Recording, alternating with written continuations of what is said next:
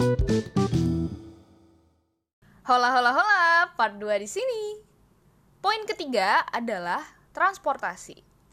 Bagi aku nih yang gak punya kendaraan pribadi, aku biasanya pakai KRL, komuter lain, dan ojol. Kalau KRL tarif per orang di 3000 untuk 25 km pertama. Kemudian 10 km berikutnya dikenakan tarif 1000 dan berlaku kelipatannya, oke? Okay? Untuk ojol, ya variatif, tergantung jauh dekat jaraknya. Contoh konkret nih, sebelum PSBB karena pandemi COVID-19, dulu aku awal-awal berangkat ke kantor itu dari BSD Tangsel, Tangerang Selatan ya. Karena masih tinggal sama saudara. Dari rumah ke stasiun Rawabuntu itu 13.000. Nah, rute KRL aku itu dari stasiun Rawabuntu ke stasiun Palmerah. Jadi aku ngelewatin ada empat stasiun sebelum stasiun Palmerah.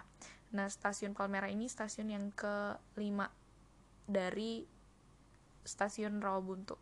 Oke okay, got it? Kalian pasti ngerti kalau udah ngelihat rutenya. Dulu aku emang buta banget sih sama rute-rute uh, si KRL ini. Tapi karena udah sering ngejalanin jadi oke okay, I got it Terus dari stasiun ke kantor 17.000. Nah, FY ini aku itu dari stasiun Palmerah ke Kuningan Jaksel kantor.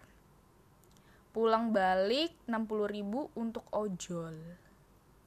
Ditambah biaya KRL tadi, pulang balik 6.000 sehari itu ada kali ya 66 sampai 70 ribu.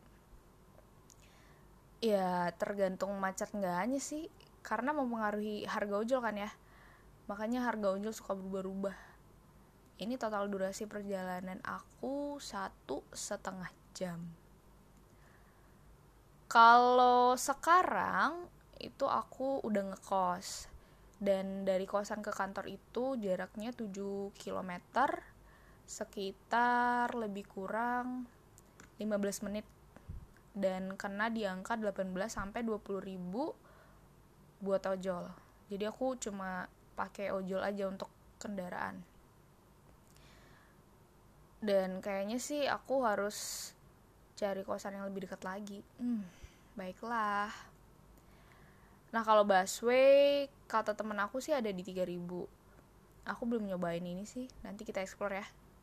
Beri aku waktu. Oke okay, babe. Kalau menurut aku ya untuk KRL, MRT, kemudian ada LRT juga, terus busway itu murah-murah sih. Kayak di 3000 apa berapa ribu gitu nggak sampai nggak sampai 10 ribu juga. Kayaknya berapa ya? Aku belum mempelajari secara uh, detail sih untuk itu tapi itu termasuk murah. Yang bikin mahal itu sih yang ini sih uh, biaya transportnya ojek online itu. Apalagi yang jaraknya emang jauh itu jadi lebih mahal lagi kan. Jadi beruntunglah buat teman-teman yang punya kendaraan maksudnya kendaraan motor ya. Karena uh, kendaraan motor yang paling mudah aksesnya.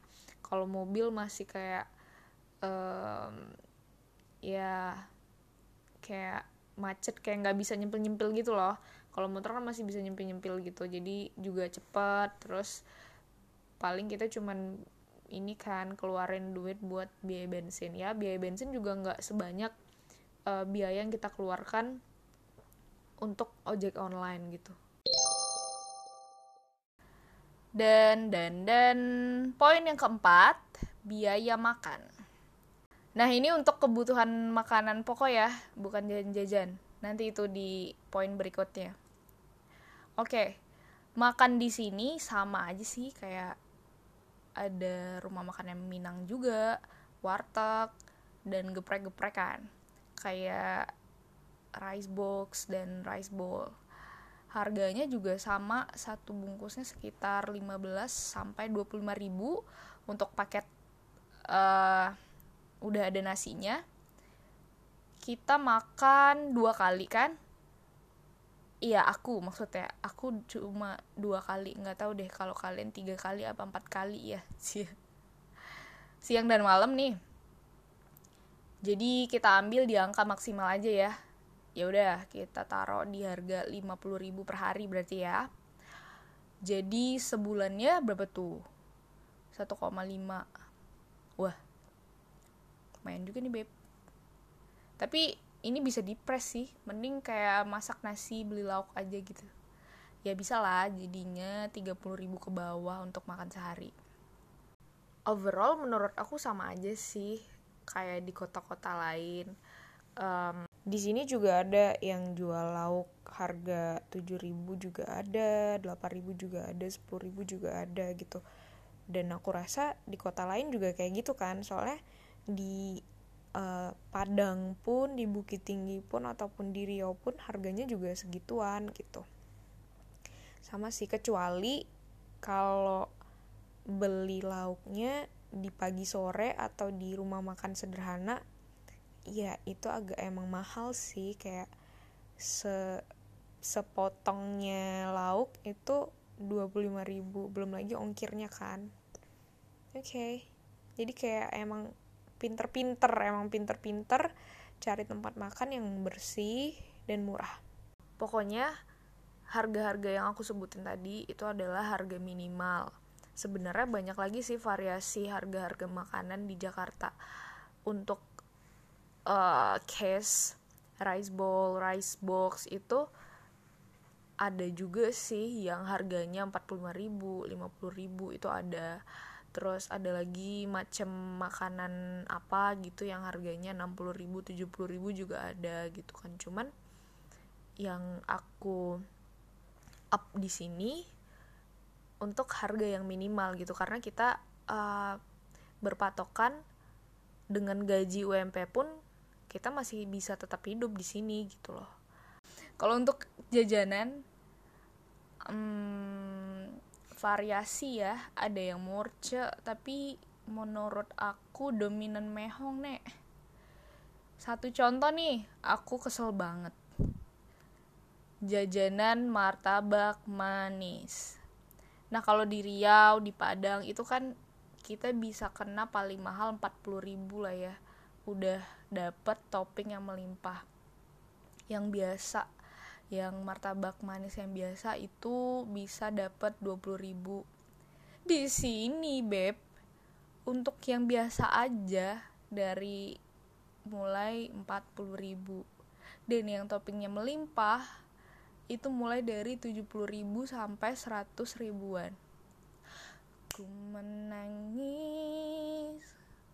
Membayangkan betapa kejamnya harga martabak ini. Kenapa aku kasih contoh martabak manis? Karena aku emang doyan martabak manis dan kayak uh, ya doyan kayak ya makanan yang sering aku beli gitu loh.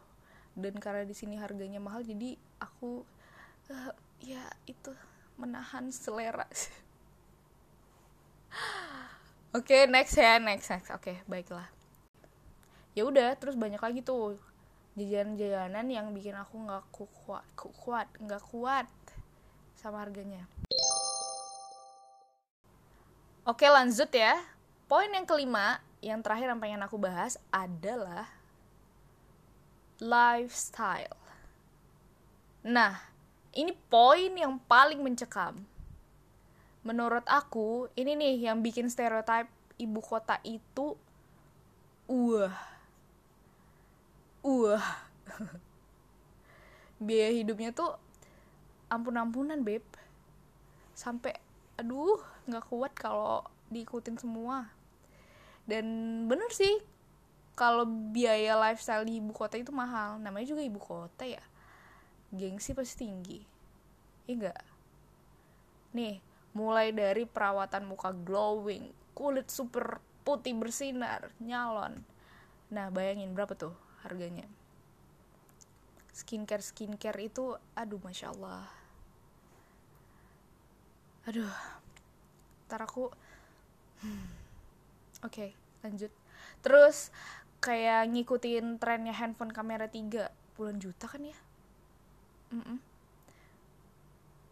terus fashion dengan merek-merek ternama. Habit tiap hari hangout di kafe-kafe mahal makan di resto-resto elit. Wah. Siapa nih yang kayak gini? Apalagi kehedonan yang ada di ibu kota. Gemerlap kelap kelip cuy. Duh.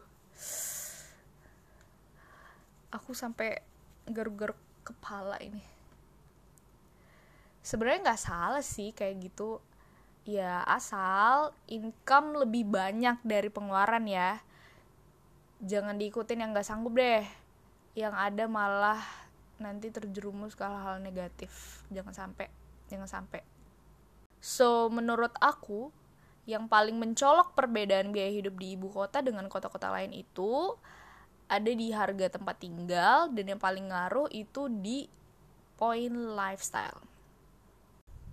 Nah ini beda lagi ya untuk cash biaya hidup di Jakarta orang-orang yang udah berkeluarga dan punya anak. Kesimpulan yang bisa ditarik dari pembahasan di episode ini adalah kalau kalian bisa handle gengsi, kalian bisa survive. Oke? Okay? I'm out. Bye.